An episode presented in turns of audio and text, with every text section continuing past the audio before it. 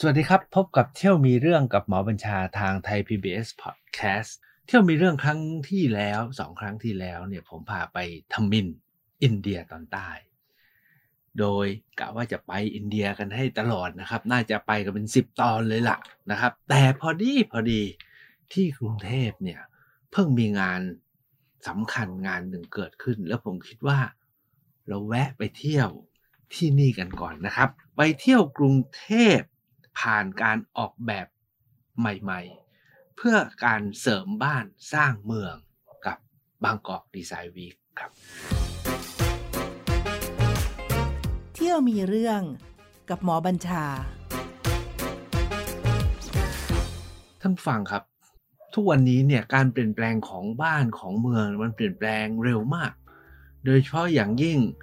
บ้านเมืองที่เคยเป็นศูนย์กลางเป็นใจกลางของเมืองแต่ละเมืองเนี่ยเมื่อเกิดการเปลี่ยนแปลงใหญ่ๆสองสามอย่าง เช่น อันที่หนึ่งเกิดการเปลี่ยนของถนนหนทางใหม่ทำให้เส้นทางสัญจรมันเปลี่ยนแปลง รถไฟเดิม ลดความสำคัญลง กลายเป็นมาอยู่กับรถไฟฟ้า ท่าเรือหมดสถานะ ถนนหนทางที่เคยคับแคบแล้วก็จอแจรถติด คนก็เริ่มไปเส้นทางอื่น เพราะฉะนั้นบ้านเมืองเนี่ยเกิดการเปลี่ยนแปลงใหญ่มากๆลำคลองที่เคยเป็นทางสัญจรเดิม ก็กลายเป็นทางระบายน้ำที่เต็มไปด้วยความสกปรกนะครับ แต่ที่สำคัญกว่านั้นก็คือในช่วงระยะประมาณ 20-30 ปีมานี้การเกิดใช้คำว่าเกิดห้างสรรพสินค้า ศูนย์การค้าขนาดใหญ่ต่างๆ ที่เดิมเนี่ยอยู่ในเมือง แล้วก็กระจายออกไปอยู่ตาม ขอบเมือง หรือจุดต่างๆ รอบๆเมือง ก็ทำให้ศูนย์กลางของผู้คนเนี่ยย้ายนะครับ แล้วทำให้บางเขตบางพื้นที่เนี่ยเกิดการร้างรา แล้วก็ว่างเรื่องนี้มันเกิดขึ้นทั่วทั้งโลกนะครับ ถ้าหากว่าใครไปในเมืองเก่าๆนะครับ ถ้าหากว่าไม่มีการปรับปรุง ไม่มีการเปลี่ยนระบบเนี่ยบางเมืองเนี่ยร้างไปเลยนะครับ ตายเลยนะครับ ไปเดินถึงเนี่ย มันร้างจริง ๆนะครับ ดังนั้นเนี่ยในโลกนี้จึงมีการพยายามขับเคลื่อนที่สำคัญขึ้นมาหลายเรื่องมากเลย แต่ผมขอยกสองเรื่อง เรื่องหนึ่งก็คือว่าด้วยเรื่องของการอนุรักษ์ย่านเมืองเก่านะครับด้วยการนำสถาปัตยกรรมเก่าที่โดดเด่นของแต่ละเขตแต่ละย่านมาบวกกับเรื่องราว เรื่องราวที่มีความสำคัญที่อาจจะถูกลืม หรือไม่ก็ถูกละเลย หรือเลิกให้ความสำคัญนะครับ กลับมามาแต่งแต้มมาเติมเรื่องราว แล้วก็มาปรับปรุงระบบ รวมทั้งการปรับปรุงพื้นที่ปรับปรุงอาคารสถานที่ทำให้คนอ้อมาได้ แม้รวมทั้งการนำบางอย่างใส่เข้าไปในอาคารเหล่านั้นนะครับ เพื่อให้อาคารเหล่านั้นมีความดึงดูดให้คนกลับมา สิ่งที่เอาไปใส่ในนั้นเนี่ยก็เกิดปฏิบัติการอีกอย่างหนึ่ง โดยยูเนสโกนะครับแล้วทำขึ้นทั่วโลกเลยเขาเรียกว่า Creative City โดยยูเนสโกก็เป็นข้อตกลงร่วมกันของสมาชิกนะครับ แล้วก็มีข้อตกลง แล้วก็มีประเทศไหนก็ลงนามกัน แล้วก็ยอมรับในอนุสัญญาหรือในข้อตกลงบางอย่าง โดยเฉพาะที่เรียกว่าเมืองสร้างสรรค์หรือ Creative City Creative City เนี่ยเกิดขึ้นมาก็หลายสิบปีแล้ว แต่มาขับเคลื่อนในประเทศไทยเนี่ยไม่นานมานี้เองนะครับ และทุกวันนี้เหมือนกับว่าประเทศไทยก็กำลังพยายามขยาย Creative City ให้มากขึ้นมีเมืองหลักเมืองรองนะครับ ผมอยากจะยกตัวอย่าง Creative City ที่เกิดขึ้นแล้วในประเทศไทยนะครับ เช่นที่เชียงใหม่ก็เสนอตัวเองเป็น Creative City ด้าน Craft นะครับ and Folk Art คือเป็นเมืองสร้างสรรค์ว่าด้วย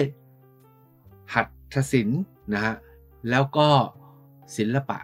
ของท้องถิ่นอีกสองเมืองเนี่ยที่ได้รับการประกาศยอมรับจากยูเนสโกแล้วนะคะให้เป็นเมืองสร้างสรรค์ก็คือเมืองภูเก็ต แล้วล่าสุดเมื่อ 2 ปีที่แล้วนี่เองครับที่เพชรบุรี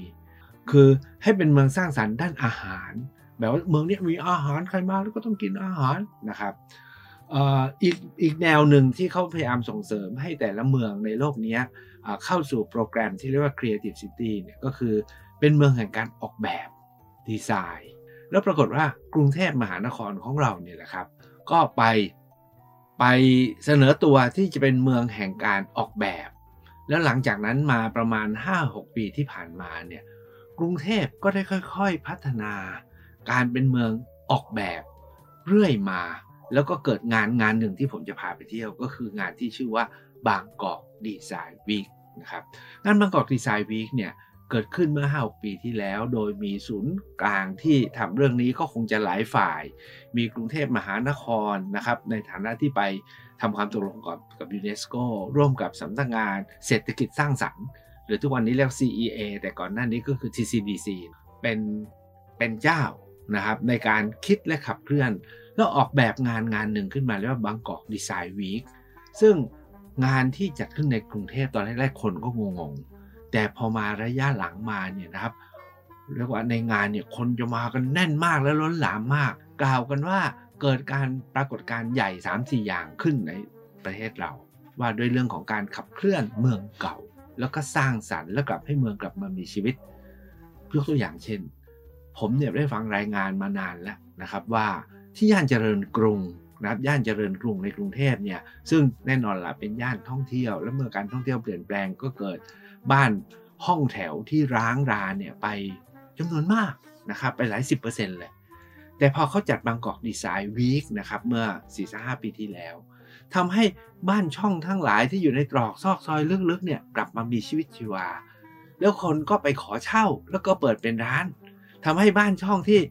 เราคิดว่าร้างราคาตกแล้วก็ขายใช่ไหมครับ ปรากฏว่ากลับมามีคนขอเช่าแล้วเปิดเป็นร้าน แล้วก็กลับมามีชีวิตขึ้นมาใหม่ ที่สำคัญคือ ลึกเข้าไปในตรอกนะครับ ไม่ใช่ต้อง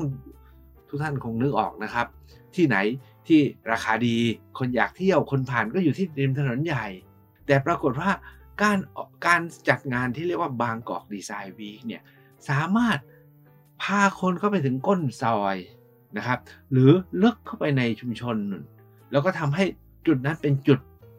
เป้าหมายของการเดินทางไปถึง แล้วไม่ใช่ไปถึงเฉพาะเวลาจัดงาน ปรากฏว่า เมื่อเสร็จงานแล้ว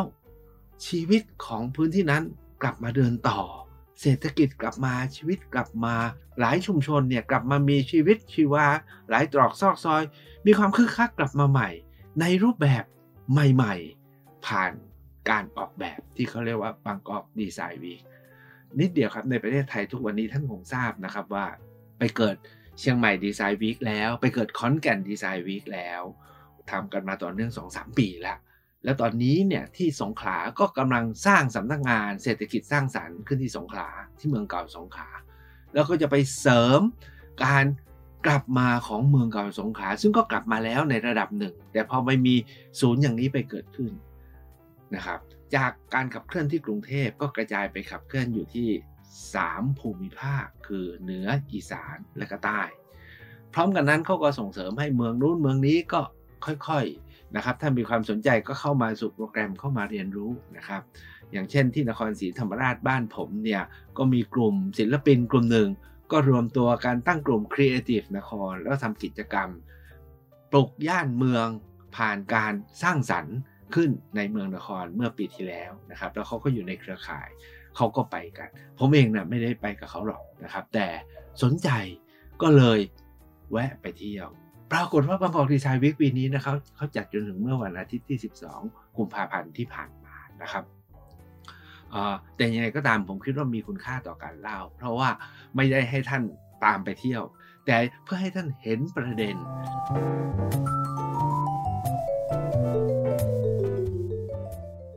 ปีนี้เนี่ยประกาศอย่างเป็นทางการก้าวยางนะครับ ผมเองเนี่ยโอ้โห ถ้าจะเที่ยวให้หมดเนี่ยไม่ต้องทำอะไรอะครับ สิบวัน ตลอดทุกวันที่เขาจัดเนี่ยนะครับไม่พอ สุดท้ายเนี่ยผมได้ไปสี่ย่าน แล้วผมจะเอาสี่ย่านเนี่ยมาลองเล่าให้ฟัง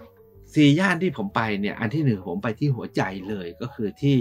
ไปรษณีย์กลาง อาคารไปรษณีย์กลาง ซึ่งเป็นสำนักงานของสำนักงานเศรษฐกิจสร้างสรรค์ อันที่หนึ่งก็คือที่ไปรษณีย์กลาง อันนี้ใหญ่มากแล้วทุกอย่างเบ็ดเสร็จสมบูรณ์แบบอยู่ที่นี่ ผมไปเป็นวันสุดท้าย เป็นที่สุดท้ายของผม แต่ที่แรก ๆที่ผมไปเนี่ยผมเลือกไปที่แรกก่อนเขาบอกว่าไปชุมชนนะครับ ที่เรียกว่าเป็นเขตชุมชนที่มีบ้านเก่าอยู่นับร้อยหลัง แล้วสุดท้ายทั้งหมดเนี่ยนะครับ ตกลงปรับปรุงใหม่ด้วยการออกแบบใหม่ แล้วก็สร้างแบบเดียวกันเขาเรียกว่าชุมชนเลื่อนริดอยู่ที่เยาวราชเพิ่งเสร็จพอดี แล้วเขาก็จะจัดให้มีนิทรรศการพิเศษ ในจุดต่างๆของอาคารที่เพิ่งเสร็จเนี่ยนะครับประมาณสัก 10 กว่าห้องคูหานะครับนั่นคือจุดที่ 2 ที่ไป จุดที่ 3 ที่ผมไปเนี่ยนะครับ ผมไปที่ถนนสายไม้บางโพนะครับ ทุกท่านคงรู้นะครับ มีถนนย่านหนึ่งซึ่งเต็มไปด้วยช่างไม้แล้วก็เครื่องไม้ขายไปหมด พอดีออที่นั่นก็ชอบไปผมมันชอบไปอยู่แล้วไปหา วัสดุก่อสร้างเพื่อมาใช้ตอนสร้างบ้านตอนทำอะไรก็ไปดูที่นั่นเขาบอกไปที่นั่นเนี่ยของหลากหลายให้เลือกและที่สำคัญคือราคาราคาแบบถูกสุดอะนะครับ ดีกว่าเราไปซื้อที่นู่นที่นี่ที่นั่นนะครับ อันก็คือที่ถนนบางโพบางโพถนนสายไม้ และจุดที่ 4 อันนี้เนี่ยมันสำหรับผมนะมันไม่ไปไม่ได้นะครับคือไปที่หอประติมากรรมต้นแบบของกรมศิลปากร ซึ่ง ปกติก็ไม่ได้เปิดให้เข้า และที่สำคัญก็คือปีนี้นอกจากเปิดแล้วยังมีการจัดแสดง แสง และเสียงนะไลท์โชว์ครั้งพิเศษ ยิ่งไปกว่านั้นคือ หลานผมว่าเป็นคนไปจัด เราก็ต้องไปดูครับ ในเวลาเราไปเที่ยวมันก็ต้องมีอะไรนิดๆหน่อยๆนะครับ ผมไปทั้ง 4 จุดเนี่ยครับ ผมอยากจะ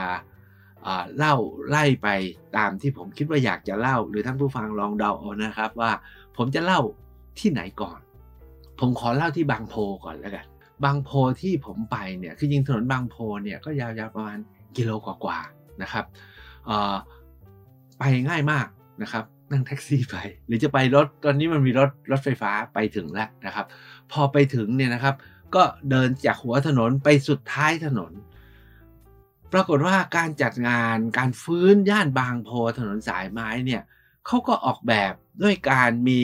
ประติมากรรมนะครับ ที่เกี่ยวกับไม้ มาจัดวาง หรือเกี่ยวกับงานช่างไม้ มีเวิร์กช็อปว่าด้วยงานช่างไม้ มาประกอบเนี่ยเป็นระยะระยะตลอดถนนเส้นนั้น พอโผล่ไปถึงหัวถนนนะครับ อ้าว เจอนักออกแบบ เรียกว่าเป็นตัวพ่อเลยแหละของวงการ landscape ภูมิสถาปัตย์ตอนนี้เขาอยู่บริษัทฉมาโซเอ็นนะครับกลุ่มนี้เนี่ยไปอาสามาช่วยพวกผมที่สวนโมกนะไปพัฒนาออกแบบวัดพระธาตุไปพัฒนาออกแบบวัดพระธาตุนคร วัดพระธาตุพนม แล้วก็อีกหลายวัดมากเลยทำถวายพระโดยไม่คิดตังค์เขาเป็นนักออกแบบวัยก็วัยวัยรุ่นคนใช้วัยรุ่นแล้วกันนะครับ อายุก็สักประมาณสามสี่สิบนะครับ ไม่ได้อาวุโสเท่าไหร่ แต่มีใจสาธารณะแล้วสร้างสารการออกแบบใหม่ๆเพราะว่าพอเข้าไปถึงนะครับ เจอคุณยศพลนะครับ มีสื่อมวลชนกำลังมาสัมภาษณ์แกแต่ที่ผมชอบ เออเขาทำคล้ายๆม้ากระดานเลื่อนนะฮะเป็นแผงไม้ยาวแล้วเลี้ยวเป็นเหมือนเขาวงใช่ว่า เหมือนเขาวงกดแต่วางไว้แนวตั้งไม่ใช่แนวนอน เข้าใจนะฮะ ผมก็ดูแล้วเอ๊ผมว่านี่มันอะไรนั่นเป็นปฏิมากรรมป่ะปรากฏไปถามยศโนไม่ใช่ตั้งใจทำเป็นม้านั่งนะเป็นม้านั่งก็คือเป็นเก้าอี้นั่ง เพื่อไปวางแล้วก็แต่มันมีความเป็นปฏิมากรรม พอคนเห็นแล้วอยากนั่งอะ แต่ปรากฏว่ามันไปไกลกว่าม้านั่งครับ ปรากฏว่าพอตอนเด็กๆตอนเย็นๆนะแดดร่มเนี่ย เด็กมาเล่นเป็นม้าเลื่อนกันนะครับ เป็นม้าเลื่อนมารูดกันนะที่เราเล่นเป็นกระไดเลื่อนนะเป็น เขาเรียกอะไรเป็นกระดานเลื่อนนะครับ มาเล่นกระดานเลื่อนมามุดกันอะไรกัน ก็กลายเป็นเครื่องเล่นอเนกประสงค์นะครับของคนหลายฝ่ายคือนักดีไซน์ก็ดีไซน์ ไม่ใช่เป็นกระดานเลื่อนแบบเดิม ไม่ใช่ม้านั่งแบบปกติ เรื่องนี้เนี่ยผมอยากจะเติมนิดเดียว ที่หน้าไปรษณีย์กลางที่ CDC เนี่ยก็มีนิทรรศการพิเศษอีกอันหนึ่งครับของวันแบงคอกวันแบงคอกทุกคนคงรู้ว่าเป็นโปรเจกต์ใหญ่ที่กำลังสร้างที่โรงเรียนเตรียมทหารที่ตรงลุมพินีนะครับ ปรากฏว่ามีซุ้มๆหนึ่งตอนแรกผมคิดว่าจะไม่เข้านะ มันโฆษณาแง่เลยนะครับ สงสัยมาขายที่หรือขายบูธปรากฏว่าพอเข้าไปข้างใน โอ้โห เขาจัดประกวดเขาเรียกว่าซีดสเคปคือม้านั่ง ม้านั่งสำหรับมาจัดวางในพื้นที่โล่งสำหรับคนมานั่ง แล้วมันเป็นประติมากรรมด้วย แล้วดูมันอยากนั่ง อันนี้วันแบงเขาเขาจัดประกวดแล้วก็มาจัดแสดง ผมเห็นแล้วถ้าเมืองไหนนะ มีเก้าอี้อย่างนี้นะ ไม่ใช่เป็นเก้าอี้ม้าหินม้าเฉยๆแบบที่เราทำทำกันนะ ตรงนู้นสักตัวตรงนี้สักตัวนะ แล้วก็ช่วยกันออกแบบให้ยิ่งกว่าที่เขาออกแบบในการประกวดนี้นะเพราะจะเป็นเมืองจะมีสีสันมากเลยนะครับผมกำลังทำอยู่ที่เมืองละครผมก็เดี๋ยวเราต้องไปไปเลือกบางแนวเอามาทำที่นี่ เรียกว่าแค่มานั่งแนวก็ บอกคนได้แล้วว่าฉันไปนั่งที่มานั่งที่นั่น แล้วรูปแบบสวยมากนะครับ เอาว่าท่านไปดูเองแล้วกัน แต่ใช้คำว่าโอ้โหสุดยอด มันท้าทายมันชี้เชื้อชวนให้อยากไปไปแล้วจดจำนะครับ บันทึกเรื่องราวแล้วบอกต่อได้เนี่ยแค่มานั่งผมเชื่อว่ามานั่งตัวเดียวอาจจะเปลี่ยนเมืองได้ด้วยนะ หรือเปลี่ยนพื้นที่บางพื้นที่หรือเปลี่ยนร้านบางร้านได้ด้วย แค่มานั่งสักตัวหนึ่งนะครับ ในร้านหรือหน้าร้านนะครับอะ ไปที่ย่านบางกลับไปอยากบางโพต่อนะครับ ที่ย่านบางโพเนี่ยนะครับเดินไปก็มีร้านค้า แล้วก็แต่ละร้านเขาก็ปรับหน้าร้านเป็นจัดแสดงงานเด่นๆของเขานะครับเป็นงานกลึงหรือมีร้านขายของอะไรต่ออะไร แต่ที่ผมไปชอบมากๆ อีกจุดหนึ่งก็คือว่า เป็นจุดที่เขาเคยเป็นอะไรใช้คำว่าอะไรเคยเป็นเป็นโกดัง เป็นโกดังหรือไม่ก็เป็นที่พักคนงานนะครับ ปรากฏว่าเขาปรับปรุงใหม่ ให้เป็นหอนิทรรศการ เป็นนักศึกษาจากมหาวิทยาลัยจากพระยอมเกล้าราชกระบังมาจัด ปรากฏว่าเขาจัดเนี่ยเช่นเอาพวกไม้กลึงทั้งหลายที่มันมีอยู่ในย่านบางโพเนี่ยเอามาแขวนเป็นโมบายเออมันก็สวยอีกแบบหนึ่งมันทำให้เรามีทัศนะใหม่ มองวัสดุพวกนี้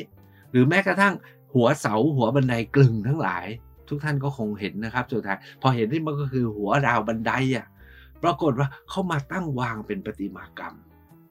เป็น installation art และที่สำคัญนะครับ ที่โคนเสาทั้งหมดเนี่ยเขาใส่ QR ให้เราดูได้ อันนี้ของร้านนั้นนะ ดูแล้วชอบคุณไปซื้อร้านนู้นได้ คือแล้วเอาสินค้ามา มาอินสตาลเป็นอาร์ต แล้วเราดูแล้ว อ๋อ เราชอบอันนี้เราไปร้านนู้นร้านนี้ก็คือ มันก็เป็นห้องโชว์สินค้าของของญาติ อันนี้ผมดูแล้วชอบจริง ๆ หรือแม้กระทั่งอีกงานหนึ่งที่ทำง่ายๆมากแล้วหลายหลายคนก็ทำแล้วคือ ผมคุยกับนักศึกษาที่เขามาจัดเทศกาลเขาบอกว่าพวกเรานะเรียนอินทีเรียก็บางโพนเนี่ยเป็นที่ที่เรามาฝังเพราะมันวัสดุใช่ไหมชิ้นส่วนเพื่อเอาไปประดับบ้านตกแต่งภายใน ปรากฏว่าเขาบอกปีแรกปีแรก ๆเขาต้อง drawing นะฮะเขาก็มาวาดรูปตึกในย่านบางโพนปรากฏว่าเกือบทุกตึกเกือบทุกร้านในบางโพนเนี่ย ถูกเด็กวาดหมดแล้วเขาเอาวาดภาพวาดมาจัดแสดงสีน้ำสวยมากเลย เราเดินผ่านเนี่ย เราไม่รู้สึกว่าตลาดมันสวย ตึกมันสวยเราโมเดลดูของ แต่พอดูแล้วอ้าวย่านมันสวยนะครับ อย่างนี้เป็นต้นนี่คือย่านที่หนึ่งคือย่านบางโพและมีเทศกาลอื่นๆอีกนะครับ มีผมไม่ได้ไปกลางคืน มีที่ศาลเจ้าแม่ทับทิมเขาก็จัดไลติ้งมีหมาล่าว่าหมาล่านี่เคยชอบมากตอนไปที่ซีอาน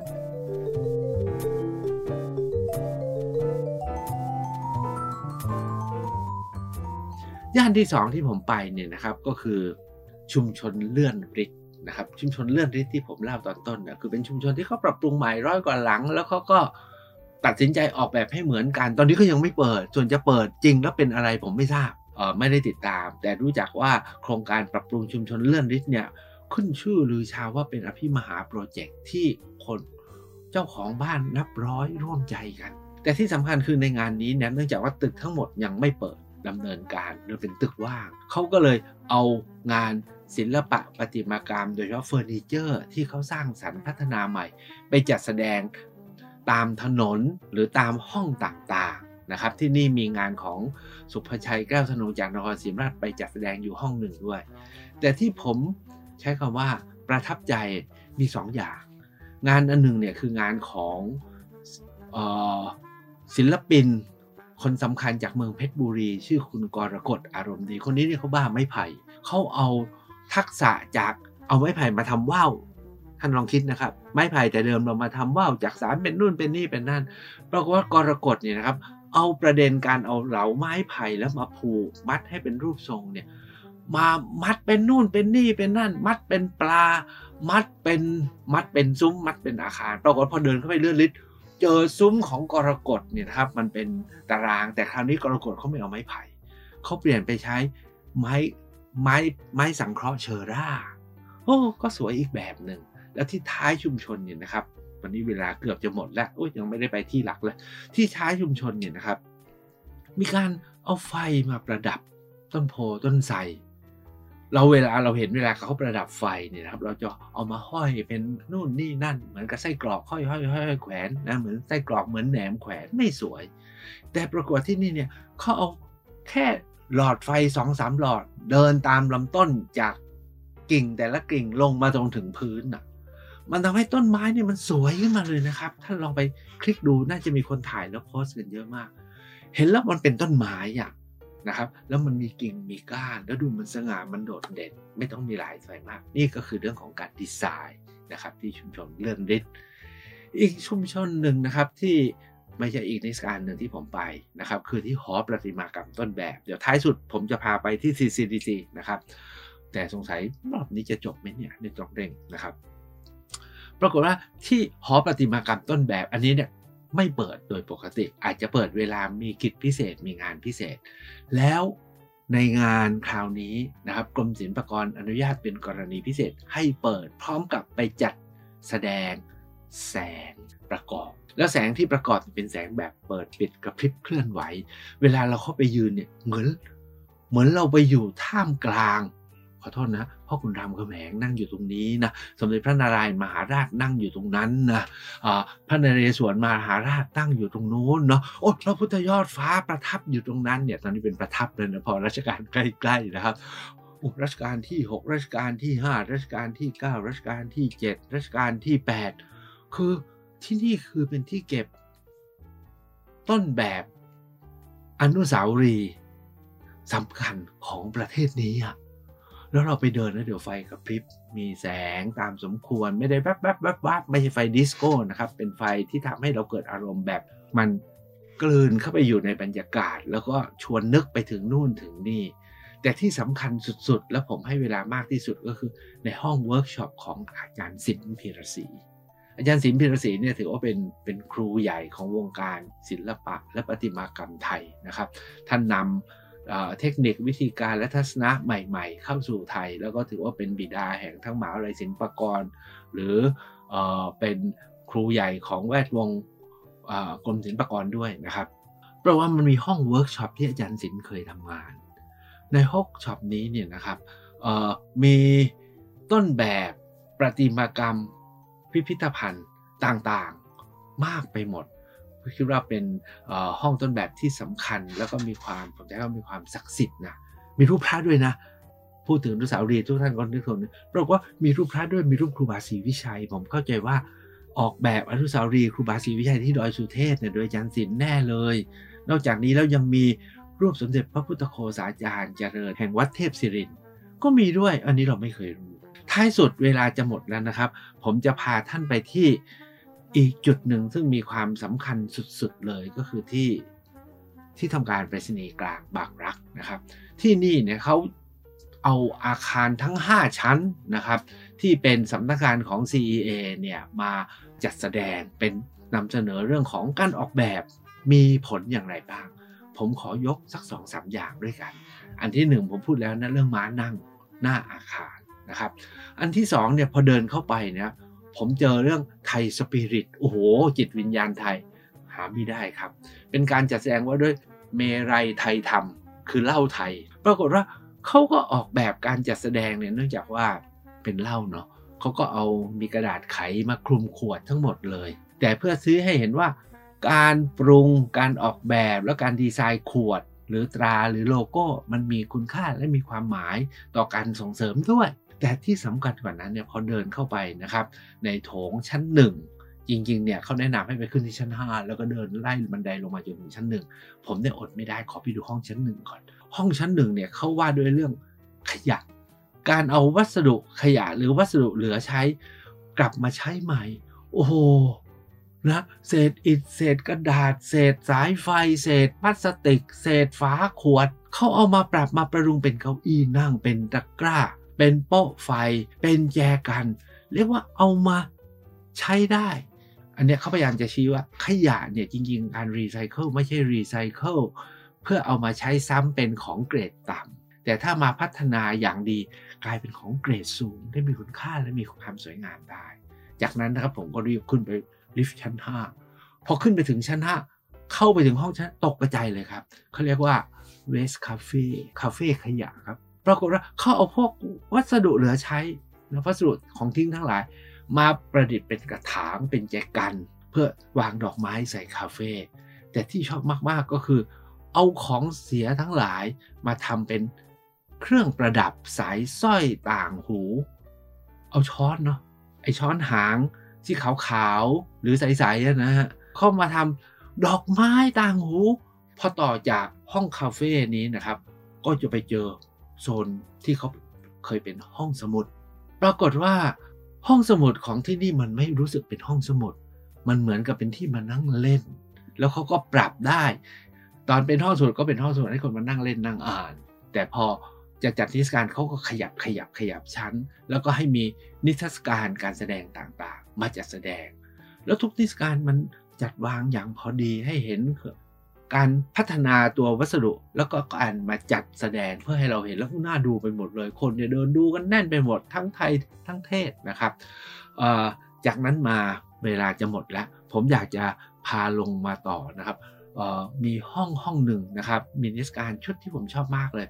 มีแม้ทั้งการดีไซน์เขาเรียกว่าวันรูป อันนี้ผมรู้จักนะครับคนทลายุเนี่ยแกเอาตัวอักษรมารอบเรียง ที่เรียกว่าอย่าเห็นแก่ตัวใช่ไหมครับ เป็นรูปพระพุทธเจ้าอย่าเห็นแก่ตัว แต่ปรากฏว่ามีศิลปินกลุ่มหนึ่งเขาก็เอาตัวอักษรมาเรียงเป็น